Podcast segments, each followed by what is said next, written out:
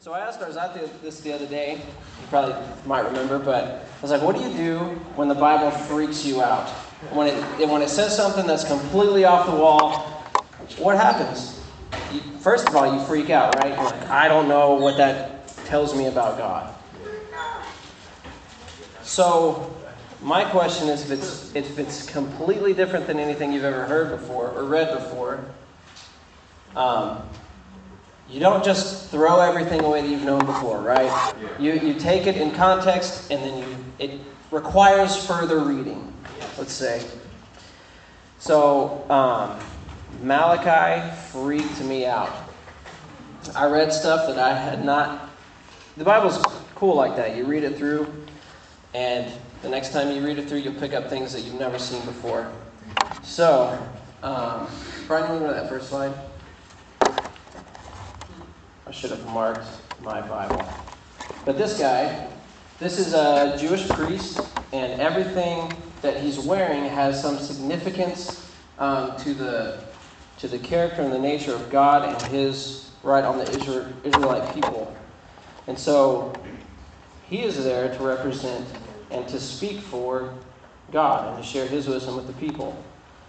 Um, so this is the guy we're going to be talking about tonight a little bit. But here's the verse that freaked me out. It's in chapter 2 of Malachi, verse 3. And it says, Behold, I will rebuke your descendants, and I will spread refuse on your faces, the refuse of your solemn feast, and one will take you away with it. Yes, this is the poop faced priest.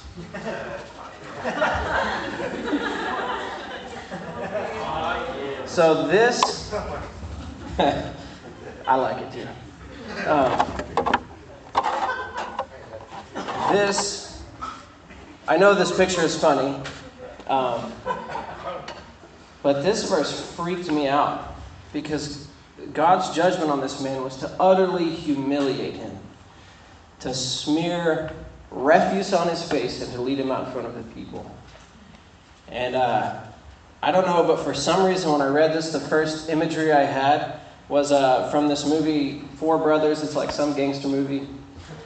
And, uh, and there's a scene in there where they're like the bad guy gangster, right? He's got all his minions and they're eating, they're eating something. And there's a big fat guy sitting there, and he like like throw all his food on the ground, like eat it like a dog or a dog. It's, it's just like utterly humiliating, right? And I'm like, I don't know why that's the image that I got when I read this, but that's what I felt like. And so I'm like, oh man, this is this is severe. This is a really severe uh, punishment for a man who's supposed to be standing in front of the people for the Lord. And so I am just like, what? Because my thinking is that walking with God is supposed to be a relaxed love relationship. How do you relax when, when that's, that's like a consequence that could happen? You know? Um, so, what do you do? Do you throw your Bible across the room and say, I'm not reading this anymore? I thought about it. Um, but no, let's, let's investigate further. Um, so uh, I like it that our church does this, and so if you will stand for the reading of God's word, we're going to look at Malachi chapter 1, verse 2. It's okay, you won't be standing for very long. The burden of the word of the Lord to Israel by Malachi. I have loved you, says the Lord. Yet you say, In what way have you loved us? Let's pray. God, would you speak to us tonight, Lord? Amen. you can you can sit down. There was going to be a lot more to that prayer, I promise, but um, so to start off, I'm just going to throw something out there. At the beginning of the semester, I had this thought enter my head, and it sounded a little something like this that the judgments of the Lord are intimate. Okay, I don't really remember what I was reading or what I was going through when, when that thought came across my mind, but I was like, yeah, it kind of sounds like the Lord. So just hold on to that, write it down, put it in the back of your mind, We're going to move on. We're going to come back to it later. But that's something um, that I thought about early on. But first, we're going to take a look at, uh, at Malachi and the history and the, and the times of Malachi. Malachi is the last book in the Old Testament. It will be 400 years from the writing of Malachi to the birth of Christ. And in that time, there's no authorized prophecy. We'll see that there, there are people that love God in that time, but there is no authorized word of prophecy for 400 years for the Israelite people. Um, the Israelites have been through a lot up to this point. Their kingdom was conquered, they were taken into ca- captivity, and then they were released to go back home under the supervision of another government. They rebuilt the temple, but it has once again fallen into decay. But they're still following Jewish traditions and customs. We're still being observed. And, um, and so this is where we pick up the book of Malachi. The book of Malachi is written as a conversation between God and the Israelite people. But really, um, it's so easy, and you should, when you read about the Israelites, identify with them because that's just what our human heart is like. So, this is a conversation between God and man. Um, so, to give a little context of what the Israelite people's attitude might be at this time, is um, they're, they're a little bit frustrated because they are the chosen people of God, right? They're supposed to be running this world, okay? They're supposed to be a light on a hill. They're supposed to be the representation of God and His kingdom to the rest of the world. And here they are, submitted to another government, to another kingdom. Um, when they were taken into captivity, um, when they were released, it was just a sm- uh, just a remnant of the Israelite people came back home. There was not very many. Most of them were from Judah. They weren't even from the northern kingdom of Israel. Kingdom, I think that's right. Anyway, um, yeah. So there's just a few um, that returned, and um, yeah, they weren't meant to be subject to anyone else. They were supposed to be running things. They were God's people after all. After all. So they were a little hurt, a little bitter, but they still served God, but they served God because they were Jewish, not necessarily because they had any relationship with Him. It's kind of like I'm Catholic because I'm Hispanic. You know? Not me, but you get it. Um, it's very similar. That, that idea is very similar to what the Jewish people are going through at this time. Um, so I'm going to go through some of the main points of the conversation. It's a question and, and response and I'm going to do my best to try to translate what a question God is asking us today. So, God first asked in that first couple of verses, I have loved you. Man's response is, In what way have you loved us? Has suffering caused you to question God's love for you? And later on, God says, You despise my name. Man's response, in what way have we despised your name? Are you unaware of your sin or unfaithfulness to God? And God says, Give me a pure offering. Man's response is, Oh, what weariness! Are you drained and tired of serving God and giving things to Him? I don't know about you, but every time it seems like I give something up to the Lord, He just asks for more. He asks like He's God or something, you know?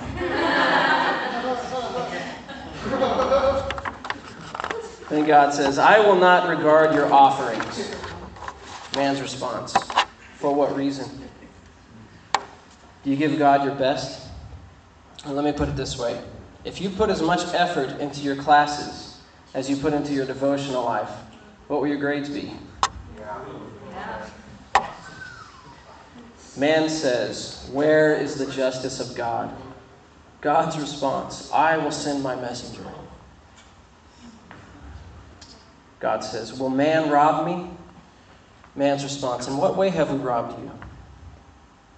What is the thing in your life that you're unwilling to give to the Lord? God says again, Your words have been harsh against me. Man's response, What have we spoken against you? And God says, You have said it is useless to serve God. What profit is it that we have kept his ordinance, and that we have walked as mourners before the Lord of hosts. Have you ever wept at the altar for forgiveness and then left just to go back to the sin for which you repented? In Chi Alpha, we say discipline is deliverance lived out. And then God's final question or statement Return to me, and I will return to you. Man's response In what way shall we return? You can go to the next line.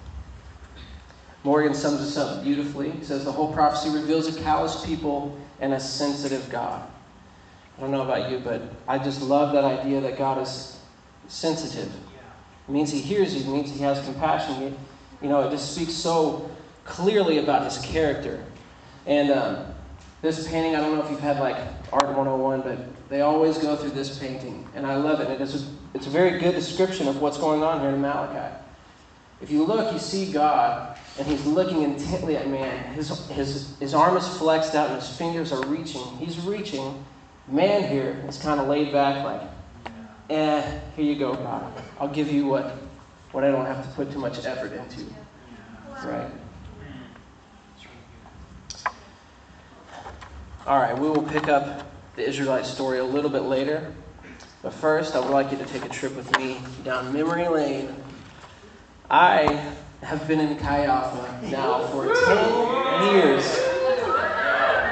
Yeah. So, this picture over here, this is my first ever LTC retreat.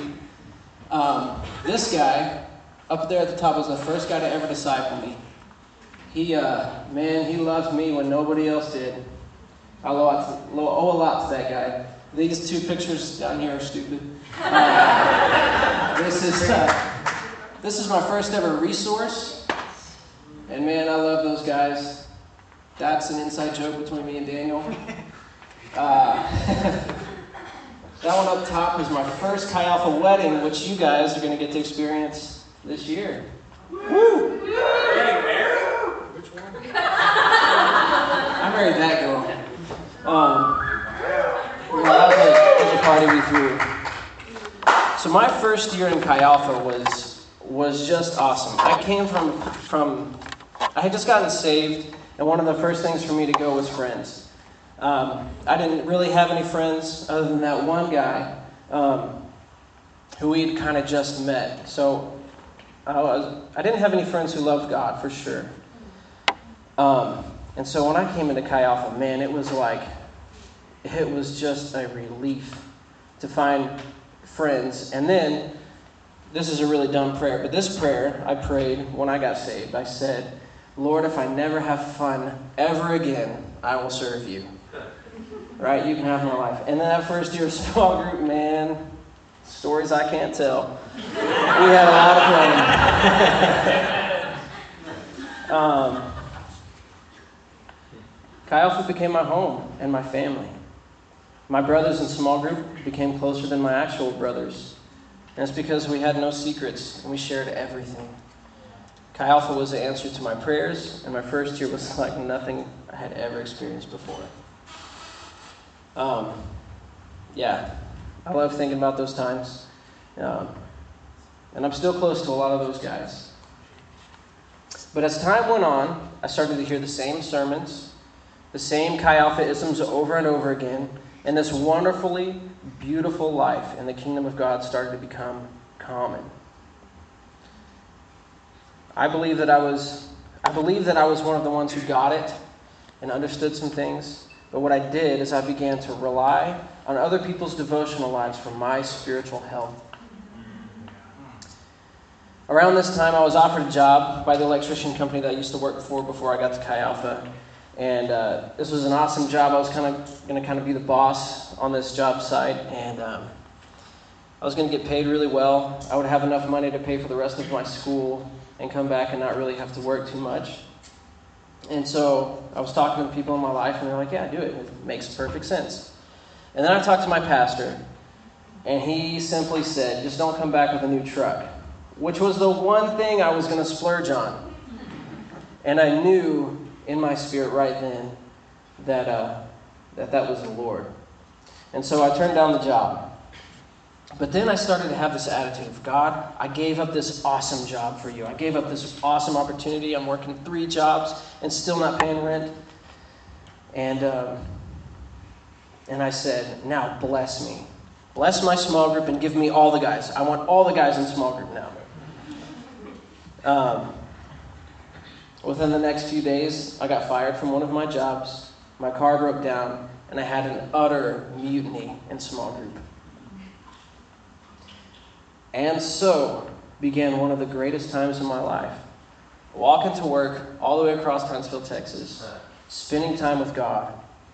It's a time that I cherish, but it was a tough situation. It's funny how that seems to work. Um, later on, a couple years later, you can go to the next slide. I went to, on a two month internship with those two other guys. And uh, man, that was a tough summer. I, I, I can say now, with a pure and a clean heart, that I love those two men. I do. That summer, I could not have said the same thing. We, uh, when, when you're living with the only other two people that speak the same language as you, and you're spending every waking moment together, you get on each other's nerves. It's just the nature of what happens between brothers. But that was a really hard summer. And uh, we fought with and against and for each other that summer. Uh, but it was hard.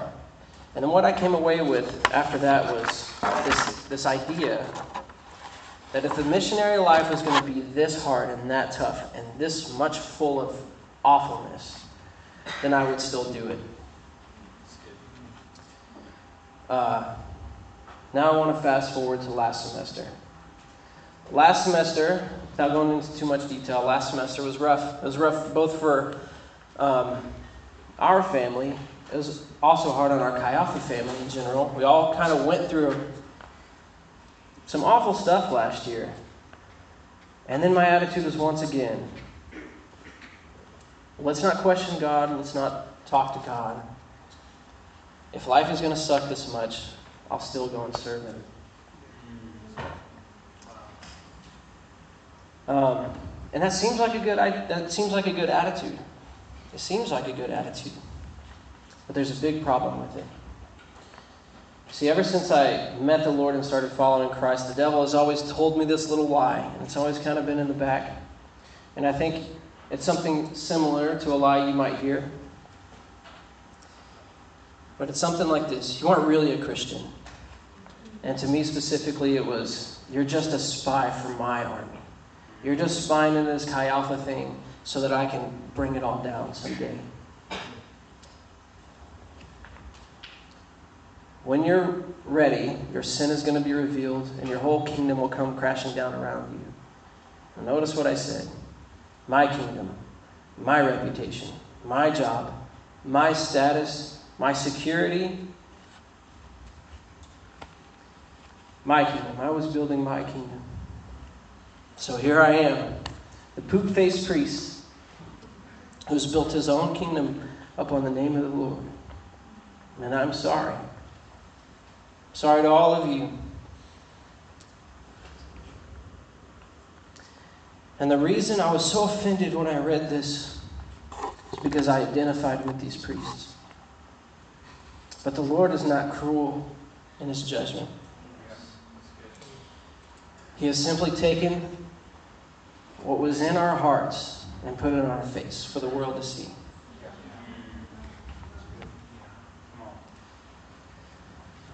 But enough about me. I want to talk about one of Jesus' best friends and how he dealt with him. So let's turn to Matthew chapter 26.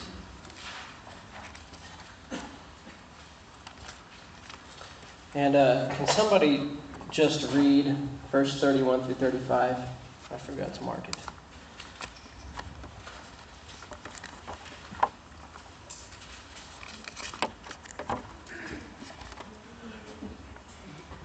Actually, got it.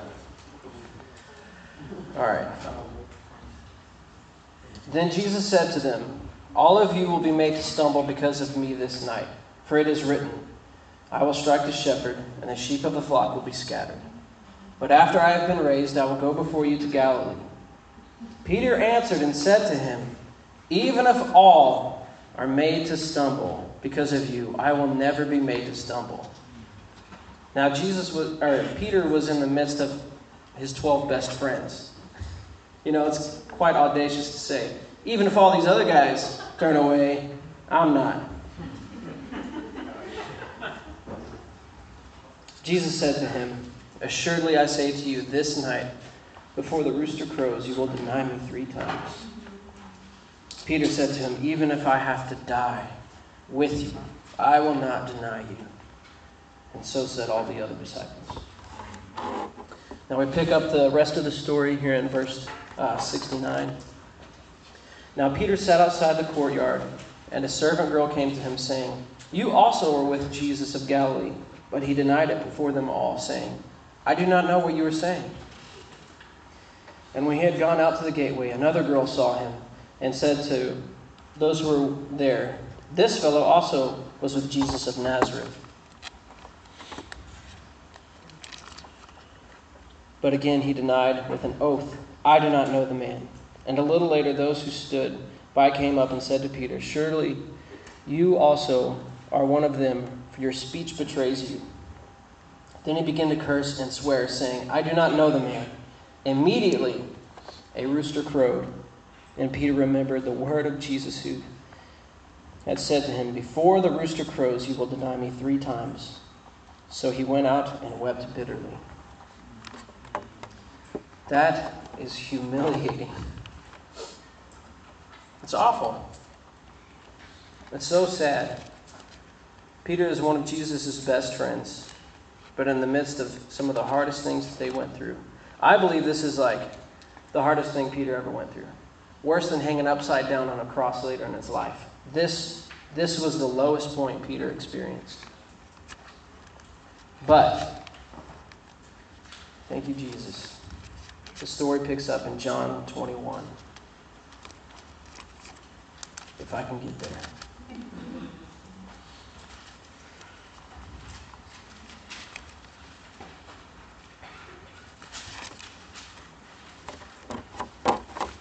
And I like usually I don't like the titles of chapters in the Bible because it like gives stuff away. But I love this one, Breakfast by the Sea. Like, that's just cool. It sounds like a Borum essay or something. Um, but verse 15. So when they had eaten breakfast, Jesus said to Simon Peter, Simon, son of Jonah, do you love me more than these? You remember when he stood up and said, Even if all these guys, I won't? So Jesus makes him face that same exact thing. Yes, Lord, you know that I love you. He said to them, Feed my lambs. He said to him again a second time, Simon, son of Jonah, do you love me? He said to him, Yes, Lord, you know that I love you. He said to him, Tend my sheep. He said to him a third time, Simon, son of Jonah, do you love me? Peter was grieved because he had said to him the third time, Do you love me? And he said to him, Lord, you know all things. You know that I love you. Jesus said to him, Feed my sheep. You see, Jesus asked Peter three times if he loves him because Peter denied him three times. You see, this is perfect judgment and restoration for Peter. It's absolutely perfect. He didn't ask him four times. Four times would have been cruel, but three times was just enough. So here I am dealing with this idea that I don't really know God, that I'm a fake and a phony.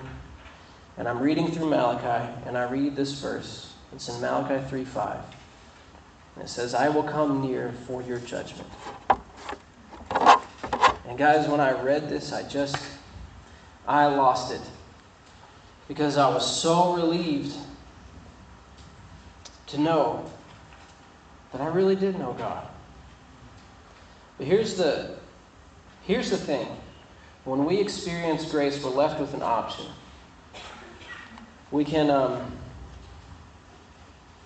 we can treat it as a pardon and continue in our crime, or we can deal with it as Jesus dealt with Peter, right? And so to do this, by the way, people don't really like reading the the, the, the prophets because it's all about judgment. Judgment is, is a separation of things. It's always a separation of the good and the bad. And the world, the world we live in today is always trying to muddy the waters and say this is the same as that and whatever. But Jesus came to be a sword and to separate truth from the lie, to separate the sheep from the goats. Judgment is saying this is life and this is death. Please choose life.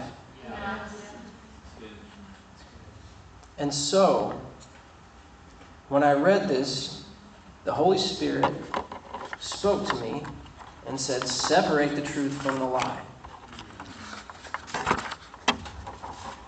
The judgment of the Lord is intimate.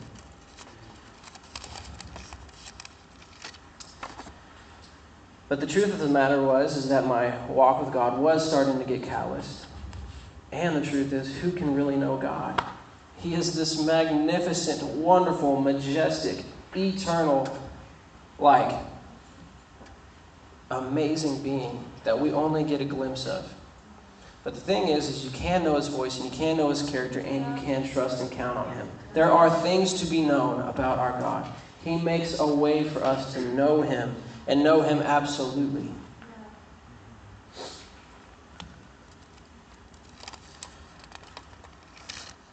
We're going to read a verse in chapter 3, verse 2 and 3. But who can endure the day of his coming? And who can stand when he appears? When you're humiliated, you have an option with your pride. It can die, which is the right thing, or you can fight to keep it and get yourself all caught up in the mud in the process. So you can let it die, or you can try to fight to hold on to it. If you fight to hold on to it, eventually you become bitter. Eventually you become angry, and you will become a God hater, even if you go to church on Sunday and Chi Alpha on Thursday.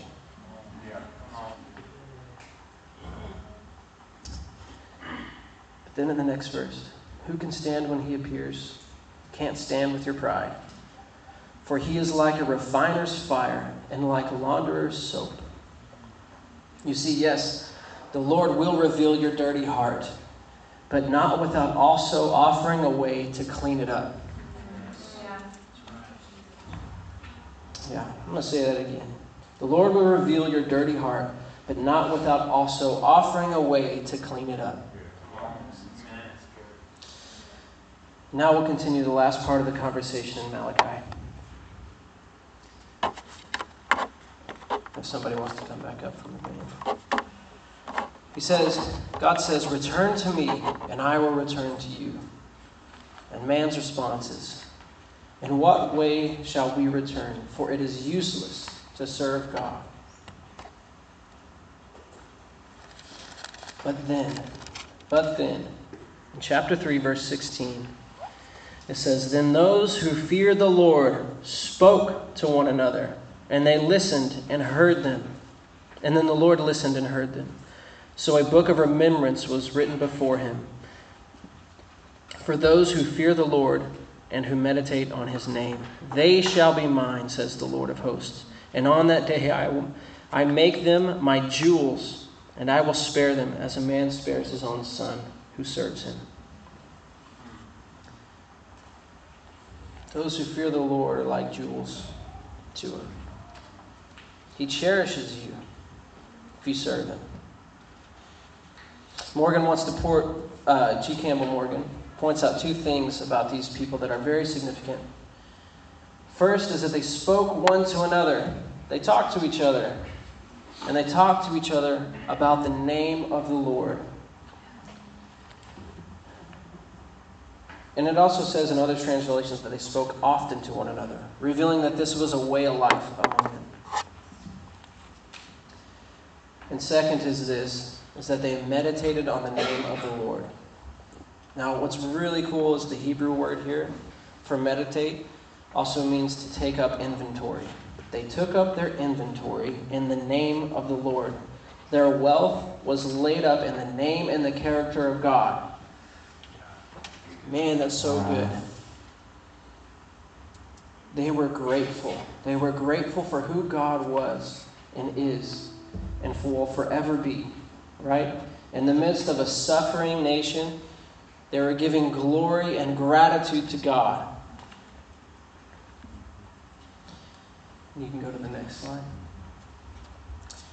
G. Campbell Morgan says In that mental activity, resulting in the fellowship with others, we find the secret of loyalty in the midst of decadence. See, our loyalty to God is not based on something we like to call grit, which we've heard a lot of. Grit, I think, is important. But grit is nothing without gratitude. Gratitude is the grit, I would say. It's not to do the work of the Lord even if it sucks, but to take inventory of the name of the in the wealth of the name of God with gratitude in our hearts to think and to delight and to talk about the character of God and the fellowship with others. You see, the way back to God is not just intimate, but it's also corporate. You can't do it by yourself, but you must bring others with you. You must. This is why we do small group. Because first, Jesus did small group, and he restored Peter in front of all of his other brothers. You know what I mean? It's like, man, this is the way Jesus did it. This is the way we should do it. Yeah, the way back to God is both intimate and corporate.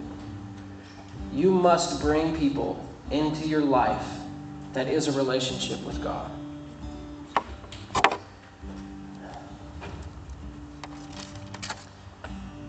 Man, the Lord always leaves us with hope. In Malachi chapter 4, verse 2. But to you who fear my name, the Sun of Righteousness shall arise with healing in his wings. And you shall go out. Right? He will heal you for a purpose. Which is great news because it means you didn't suffer for no reason. You didn't just suffer and get humiliated for its own sake, but for the sake of the kingdom. So, I loved what Daniel had to say, and I really remember that picture of all those dishes. And what spoke to me that night was when Daniel said, I didn't put there I didn't put you there in that kitchen to punish you. I put you there to teach you how to preach. My question to you tonight is are you too proud to preach your suffering? Or will you bury your pride tonight?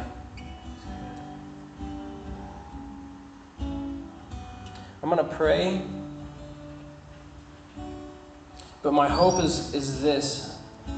I, I believe the message tonight um, deserves an altar call, but the altar is in your small group. Confess these things to your small group.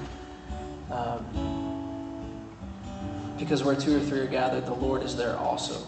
But not just the Lord is there, He's listening intently to what's going on in your small group and he cares.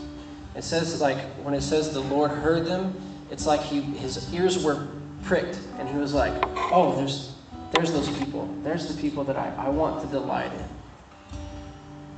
And it's not that he delights in your suffering or your confession or your sin. He delights in the healing that's in his wings and the healing that he brings to a family and the healing he brings to a small group and the healing he brings to your soul because he wants to take you home forever.